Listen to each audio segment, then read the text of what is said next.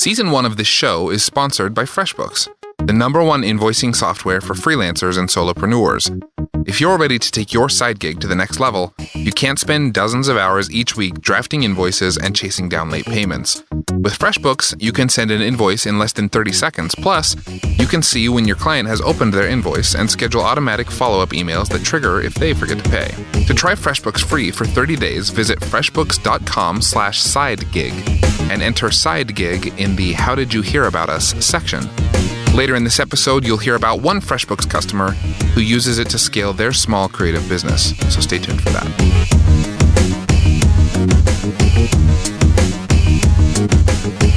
Hey, everybody, this is Preston, and you are listening to Side Gig. We're three independent entrepreneurs who have built successful side businesses all while working our standard 9 to 5 desk job. Your hosts are Ryan. Hi, I'm Ryan Robinson. I'm a content marketing consultant to the world's top experts and growing startups. I've helped companies like Creative Live and LinkedIn, experts like Tim Ferriss and Lewis Howes grow their brands and create more influence online through content marketing. Ian. Hi, I'm Ian Paget, also known as Logo Geek. My website and blog generates hundreds of new leads each month.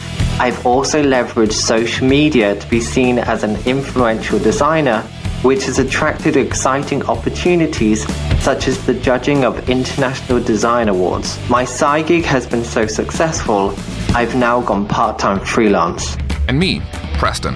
I took a blog I started as an experiment in college and turned it into a business that now makes more than I do at my desk job. In this episode, Ryan, Ian, and I riff for the entire episode on side business ideas. If you're ready to start supplementing your income with a successful side business but you're not sure where to start, this episode is for you. Let's jump right in. So, today we're going to talk about realistic business models that you can actually do as a side gig because let's face it, there are some businesses that work as side gigs and other businesses that are just simply too time intensive, capital intensive, whatever it might be. They're not very realistic if you're looking at doing something on the side of your desk job, nine to five, every day of the week. So we're going to jump right in. I, I want to start with one that's pretty obvious uh, because I run Millo.co, and Millo is first and foremost a blog. So I would say one thing that you can do on the side that's a business model is blogging. Now, before I get flack from listeners or maybe even from you guys about blogging not being a business model. You're right, it's not. I remember when I when I started Millo it, years ago. It was called Graphic Design Blender, and I remember I was like so young and naive about it. I went to my dad and I said, "Dad, did you know that you can just write about things and then people will pay to put their ads on your website and you can make all this money just from writing?" and he sort of smiled at me like he he sort of yeah he was doubt he was doubtful and um I'm glad he didn't really shut me down because I moved forward with that plan and now, you know, I make more than at my day job using that business model. But it is important to point out just blogging or just writing or just creating content on its own isn't isn't actually a business model. But if you can blog and bring in advertisers or sponsors or sell information products like courses or ebooks or sell, you know, coaching or consulting or something on the side, then um, then those are the kinds of business models off of blogging that can really be great for side gigging. And I think blogging is really, really great for it, especially because you can write in batches and schedule things out. Same with podcasting or making videos or whatever. You can do them all at once and then batch them out so that while you're at your desk job, things are publishing, getting shared, and you're growing your blog. What do you guys think? Yeah, I mean, to to hop onto that, I also make money from my blog. Um, I don't do it in the same way you do, um, which I think is really interesting because I don't do sponsored content. I don't have any ads on my blog. Um, but what I do is I have a lot of affiliate links um, for oh, different yeah. products that I have used and like and recommend to my readers. Um, that that alone actually sort of tallies up to somewhere less than a thousand dollars a month um, in revenue that comes to me. But the best thing about it is that it's all completely passive. So um, I can sort of take these products that I do like, recommend them contextually to my readers, um, and it translates into a nice passive revenue for me. And so that's been a great one. Um, yeah, that's a great one to bring up. And you know, most people who are listening probably are familiar with Pat, Pat Flynn at Smart Passive Income. He's made mm-hmm. quite a name for himself building up passive income, and um, he does it just like you said Ryan, where he, you know, he has tons of affiliate links on his site and not in spammy, gross, like like annoying ways. He has them in helpful ways. He has, you know, a, a lot of Right. great content around starting a blog or starting an online business, and then he refers you to tools like hosting or I mean, there's there's zillions of tools that he recommends, and then every month he gets, like you said, the more content he creates, the more he builds and builds on that same revenue every month, and it's been amazing to watch. Hmm. Yeah, I've also got a blog myself, although it's not the main area that I focus on, but I'm also monetizing it in the same way as you guys with um, affiliate marketing.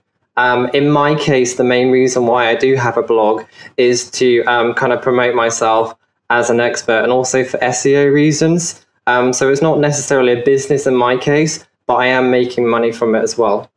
Excellent. And I think we can maybe say the same thing for like podcasting or a YouTube channel, although YouTube's a little bit different. You know, some people make a ton of money from YouTube videos by using the native advertising platform on YouTube.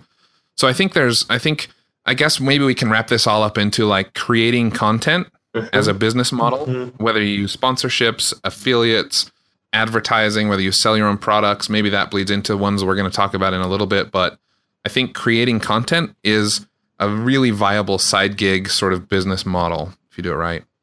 Mm. Yeah, yeah, I, I think definitely, and something that's sort of closely related to that. Um, I, I almost hesitate to say creating content or to call this creating content, um, but creating some sort of digital product that is transformational by nature for the people consuming it. So whether you call it a course or a class or you know a training program, a workshop, um, whatever the the taxonomy, I think if you create something that is educational and helps your uh, readers actually learn a new skill or accomplish this goal they've had in mind for a long time, there's a ton of value in that. And so I think that the more you're able to sort of niche down with what you think um, some topic areas are that people might be interested in learning about, um, when you can position yourself as an expert, you know, sort of use your skills and your experience to to teach people how to make the type of transformation that you've made yourself um, that can be a very very powerful business model and so that's that's sort of where where I've been moving towards with my website ryrob.com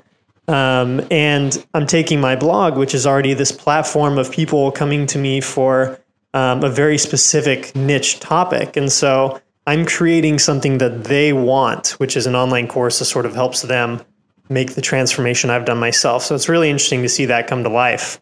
Yeah, and I think the difference is, you know, some people as a side gig might uh, teach at a college or university as an adjunct uh, professor, which I think is fine and admirable. But again, you're trading your time for your money in that instance. Like you have to be there however many times a week for an hour or two, and you have to be teaching. Whereas if you if you create some sort of educational product, again, a course, an ebook, um, even like you know, I used this awesome app a, a few years ago to lose some weight. And it just, all it did every day was like teach me something new about being healthy and help me track what I was eating and how I was exercising. And so it was stuff I could have looked up online, but they like found it all and put it in one place and then every day delivered a couple new things that I needed to learn. Hmm. There are a million ways you can deliver information to someone, but I think you're right, Ryan. Like the key is focus on the the transition or the transformation that someone's going to make from where they are now to where they want to be. And then right in the middle, that's the sweet spot. That's what you sell as an informational product. I think the beauty of having a uh, product is uh, is perfect for a side gig because you can you know make it once like so you can take a week off work make it and then you can continually sell it. So you don't have to um, you know be creating content every weekend. You're literally creating something and then the rest of the time uh, mark, mar- marketing it in some way to actually sell it ongoing Yeah, exactly. In fact, if we come back to the first model, which was like blogging or podcasting, some sort of media, you can actually now pair these two and say, you know, every week I'm going to blog about um, freelancing, and all of my freelancing content is going to point people to this course about becoming a freelancer. So yeah, I think I think many of these probably what we'll see today as we chat. Many of these models can can go hand in hand and be very successful. In fact, another one that I think could go along with what we've talked about is consulting. So, you know, if you blog about something or podcast or make YouTube videos about a certain topic, and you're really focused on what Ryan was talking about, which is which is like solving this A to Z problem, then it's very easy to then throw yourself in as a consultant and say, um, you know, for X dollars a month, I I'm I'm available on the phone. I'm available in email. I'll sit down with you an hour a week, and I'll I'll consult or coach you through the process of getting from A to Z. Now it can be a little tricky. Um, you know, you can't some jobs, some nine to fives, you can't be on your phone, meaning someone can't call you in the middle of the day and have you answer. But I don't know. What do you guys think about using consulting or coaching as as a side gig sort of business model? Yeah, I mean, for me, that's that's what I've I've done a really good job of myself. Um, so back when I was at Creative Live with my my last full time job that I had, I was a content marketer. So um, I took my my uh, my website and I sort of built this page that highlighted some of my successes that I've had at Creative Live um, as a content marketer, and so I started branding myself as a content marketing consultant. Um, I think that really sort of bleeds the line with you know freelancing. You're basically trading your trading your time um, for income in in a respect, but that income can be significantly higher when you're positioning yourself as a consultant. And so it's also a really good personal branding play. Um, but yeah, yeah, for me, that's that's been great. So I'm curious, Ryan. You say you said there's a difference in branding between calling yourself a coach versus calling yourself a consultant. Is that what you said?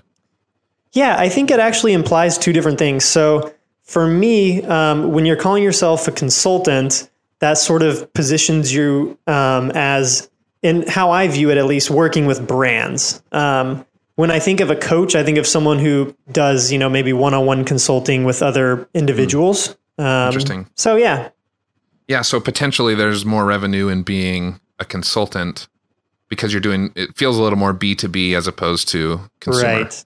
Yeah. Cool. I think it's ideal as well because uh, you can essentially block out times. So you know when you're doing uh, some consulting, you essentially blocked out that hour. So uh, I find with a side gig, um, obviously you, you, can't do it the entire time. Um, but with consulting, you can maybe do one a week or you can do one every other day. You know, you can fit it around your lifestyle. So consulting is a is a really good uh, side gig. And I think you'll see too later on in, later on in the season we're going to talk about uh, how to how to fit in side gigging with what you're doing every day. But a little sneak peek I would say is like you know, if you want to go the consulting or coaching route, you have a lot of people anyway have, you know, an hour lunch break. They could do a little bit of that kind of work on. They have maybe a commute. Like, how easy is it to hop on a phone while you're sitting in traffic and talk with someone, consult with someone about something? Like you said, um, Ian, you could take a, earlier you said about, you know, creating courses. You could take a day off work. For example, I took a day off work today to record this podcast. Um, you can take a day off work and just batch uh, consult. Like you can set up all your consulting appointments on the first Wednesday of every month or whatever it might be. So I think there are ways to do that for sure. I'd say another way, um, another business model that works really, really well for side gigging right now is participating in the gig economy. So if you're not familiar with the gig economy, um, the gig economy is like site websites like Fiverr, maybe you've heard of, or people per hour or freelancer. There are these sites where people need something done and you can fill that gig. You can do that gig with the expertise that you have, but you don't have to be doing it all day. You can sort of pick how many gigs you want to do in any given amount of time and bring in the revenue accordingly. Have you guys tried that sort of thing at all? I haven't myself, but it's very similar to what I'm actually doing in terms of offering a service but I'm offering it direct as opposed to using uh, sites like these. Sure, that'd be the same for me. Um, I, I, typically try and personally avoid the freelance marketplaces um, when I can, but I mean, I think when you're when you're t- going at this from a, a standpoint of wanting to learn what you could offer as a skill or a service for people, um, it can be a really good way to test into the different types of jobs and sort of experiment with what you do and do not like about um, freelancing in that that specific industry. Yeah, for sure. And I, I agree with what I think both of you are hinting at, which is I'm not sure it's a good long term strategy. It's a mm-hmm. very like beginner strategy to use, for example, Fiverr. It can be very controversial. 99 Designs is the same way. It's like people may not be getting paid what they're worth and may not be putting out the best quality of work and that kind of thing. I would say for a beginner, though, it, it is an interesting proposition. And I did hear, we'll link this in the show notes, but I did hear a podcast the other day from Gimlet Creative. They talked about someone who on Fiverr started just doing like an odd job here or there every night. She'd get home from her nine to five and she would record voiceover. She would she was a voiceover artist.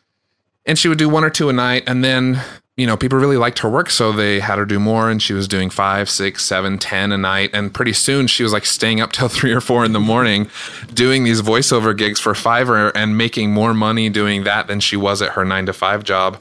So she ultimately left and and just and now she's like one of the top sellers on Fiverr and makes a ton of money every year just just doing wow. voiceover gigs on Fiverr. So I think there is a place for it for sure. You have to be careful. There's a, it's very saturated um, and it's very hard to sort of break into there. But I think, like you said, it's it's an interesting place to experiment and learn what you like to do and what you're good at.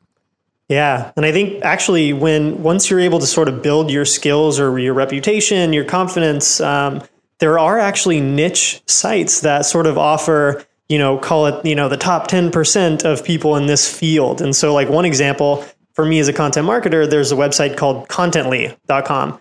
And ah, they, oh, yeah. they claim to sort of be, you know, a, a marketplace for the top 5% of content marketing freelancers. And so, I actually love using that marketplace because all the gigs are sort of priced appropriately for everyone who's sort of at this stage in their career. So I would say, yeah, like go out there and see if there are niche marketplaces that that do have places for you to offer up your skills.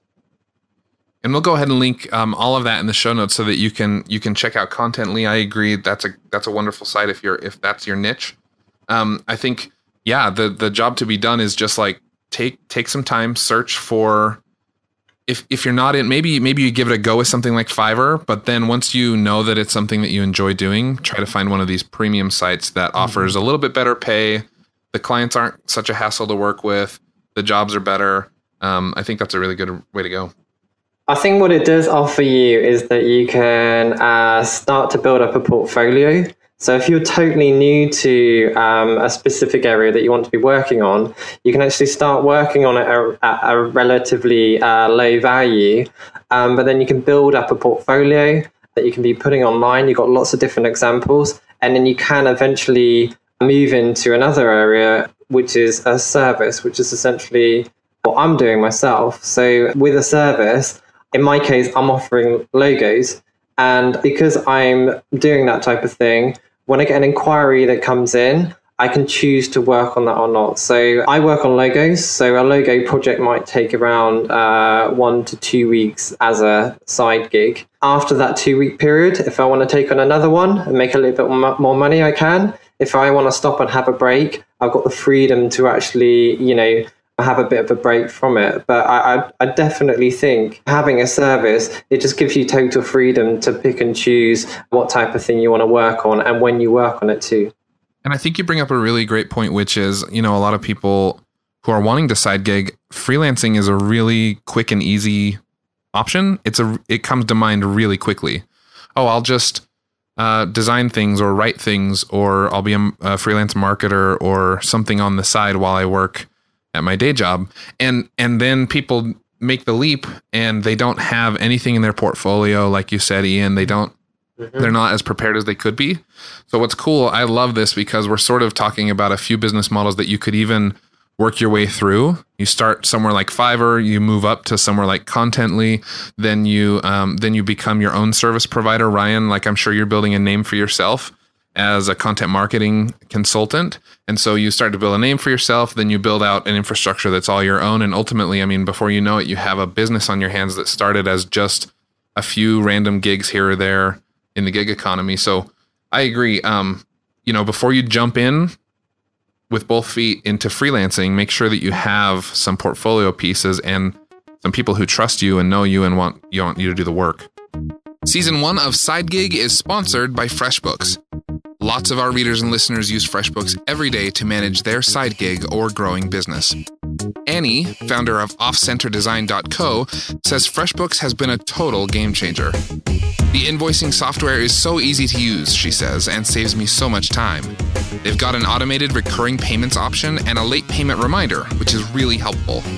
FreshBooks is without question one of the smartest choices I've ever made for my business. To join Annie and try FreshBooks free for 30 days, visit freshbooks.com slash sidegig and enter SideGig in the How Did You Hear About Us section. Support for SideGig also comes from Bluehost.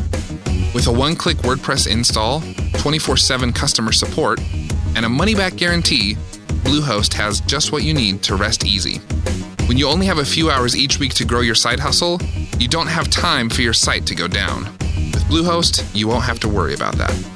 Learn more and get a special discount when you visit sidegigshow.com slash bluehost. That's sidegigshow.com slash bluehost. And now, enjoy the rest of today's episode of SideGig. I mean, in my case, uh, with the service I offer, I wouldn't be able to get the inquiries that I get if I didn't have a blog. So it kind of goes full spin back to the original blog. So even though a blog is good as a business model, it's also a good way of putting yourself down as an authority in that topic. And it's also um, a good starting point for um, search engine optimization, which is how I get leads into my service.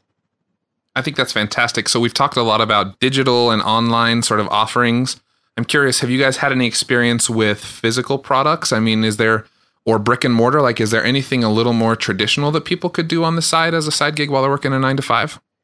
You know, I actually had a physical product based business um, a few years ago on the side. I'd love to share a little bit about that. It was it was drastically I, different. I actually had forgotten about that, but like to the listener, that's going to sound like the cheesiest setup. Like, hey, did any of you guys have this? And and well, actually, I did. Anyway, go ahead, Ryan. That's perfect. I forgot about this. This is going to be a great a great piece for this.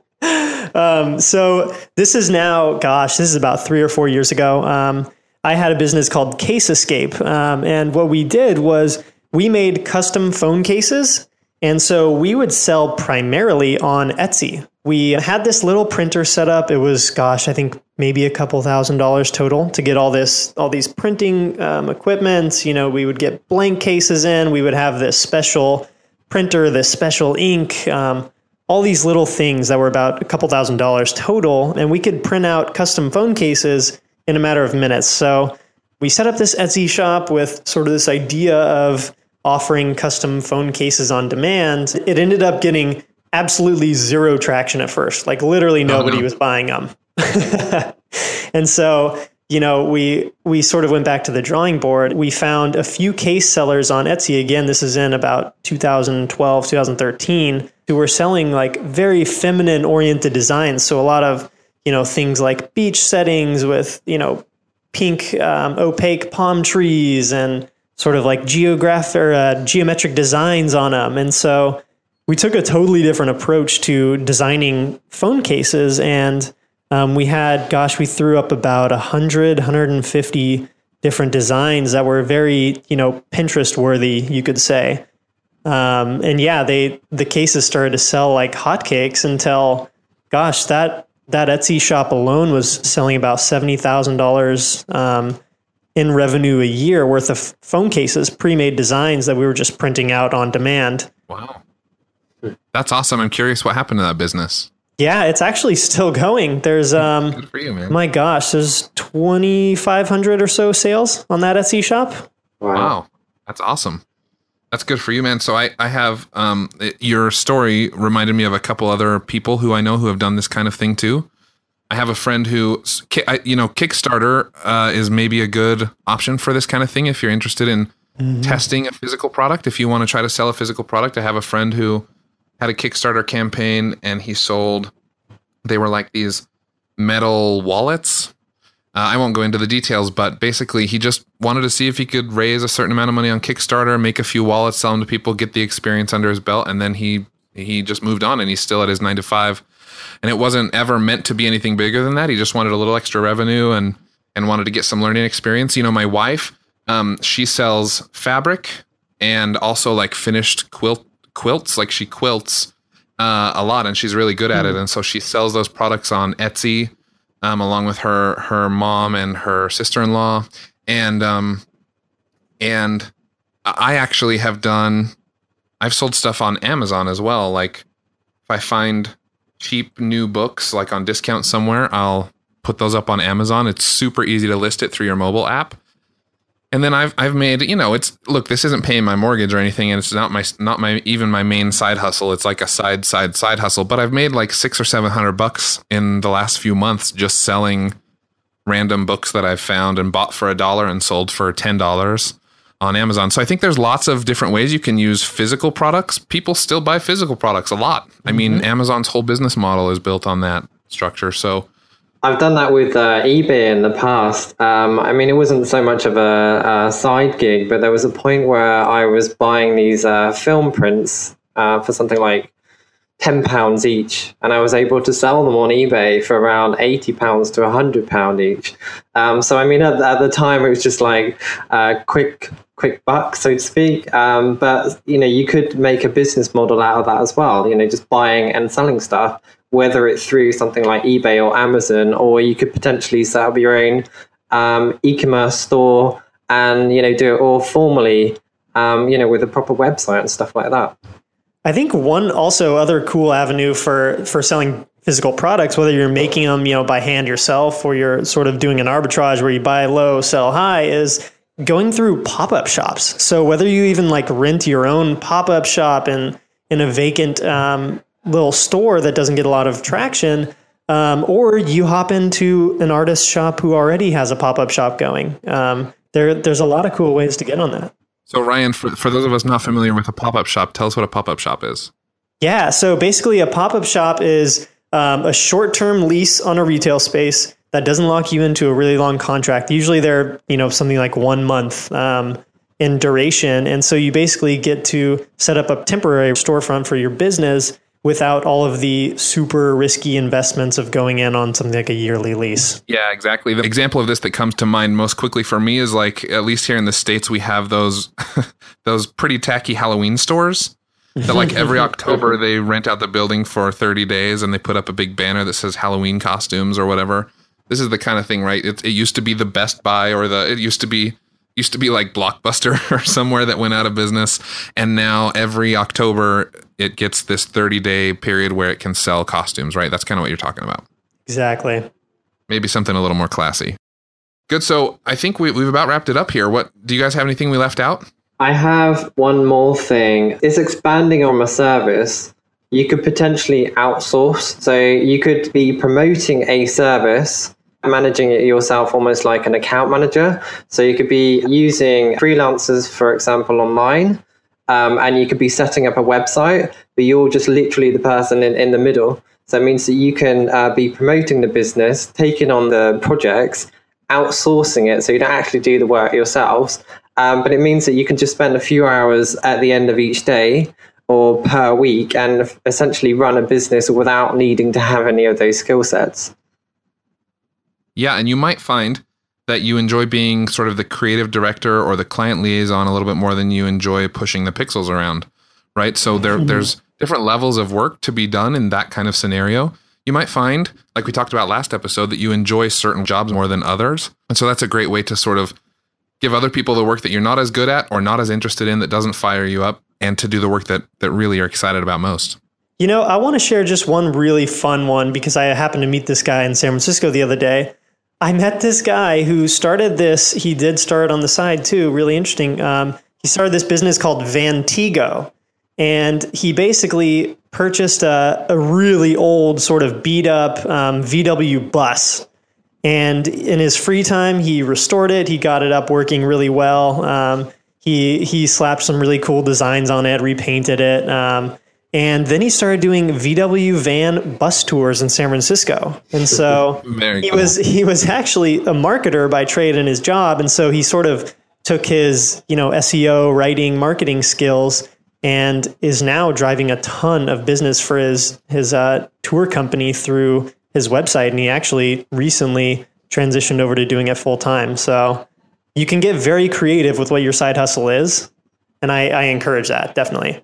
Yeah, and I think on this show, you know, we're we're going to default to talking about freelancing, uh, creating content, and business models around content, around information, around coaching or consulting, because that's what all three of us do a lot of.